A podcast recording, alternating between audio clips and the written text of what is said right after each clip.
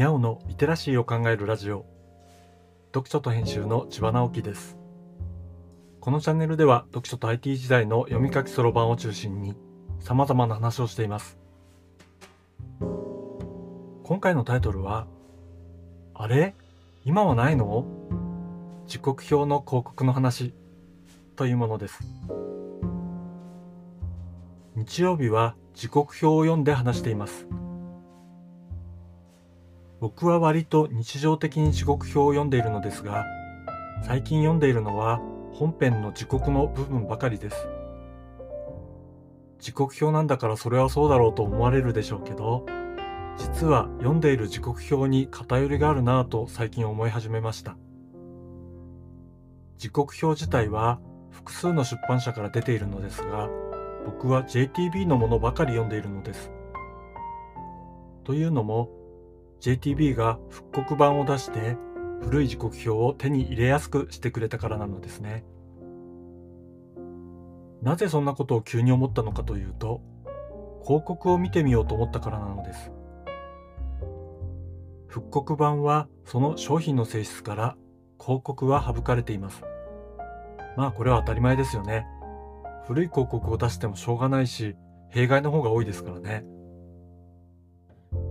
で、2022年6月号の JTB 時刻表をパラパラやってみたのですが、広告は後ろの方にたった4ページ。その半分が時刻表を出している JTB パブリッシングのものでした。僕が見たいなぁと漠然と思っていた広告は、旅館とかお土産品のものでしたが、載っているのはたった1ページ。5件の旅館のものでした。考えてみれば今時時刻表の広告を見て旅館を探すとかほぼ皆無でしょうからね。広告なんか取れませんよね。そういう意味では時刻表は純粋に中身で勝負の商品になっているのでしょう。まあそういうわけで広告を見てみようという目論見みは当てが外れてしまったわけです。僕の思い出の昔の時刻表では時刻表全体の前の方と後ろの方にかなりの広告が載っていました。前の方はカラーのもので紙面全体を占めるものから小さな枠に入った広告が1ページにたくさん並んでいるものまでありました。後ろはだいたいモノクロだったような気がしますが小さい広告がたくさん並んでいたと思います。そこには全国の旅館やホテルからお土産になるような名物の食べ物が並んでいました。鎌倉の鳩サブレーとかひよこの形をしたおまんじゅうのひよことか。これらを僕が最初に知ったのは時刻表の広告だったような気がします。社会人になって東京にちょこちょこ行くようになった時におおこれがあのひよこかと思ってお土産に買って帰ったりしたものでした。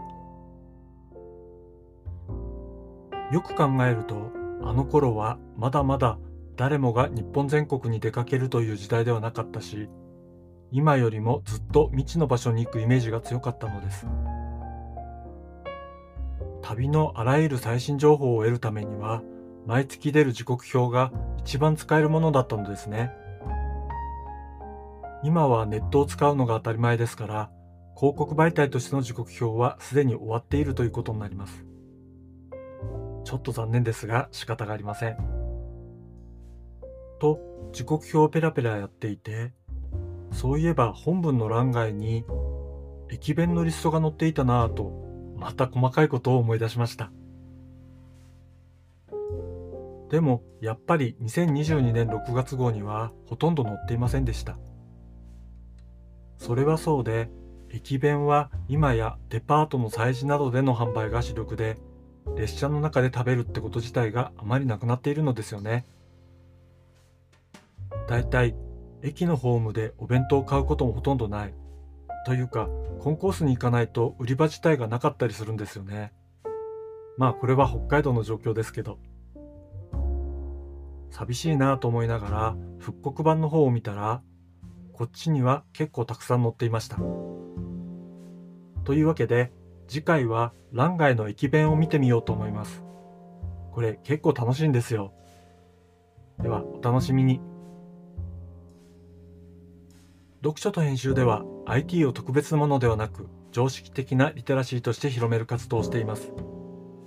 IT リテラシーの基礎を学べるオンライン講座をやっています。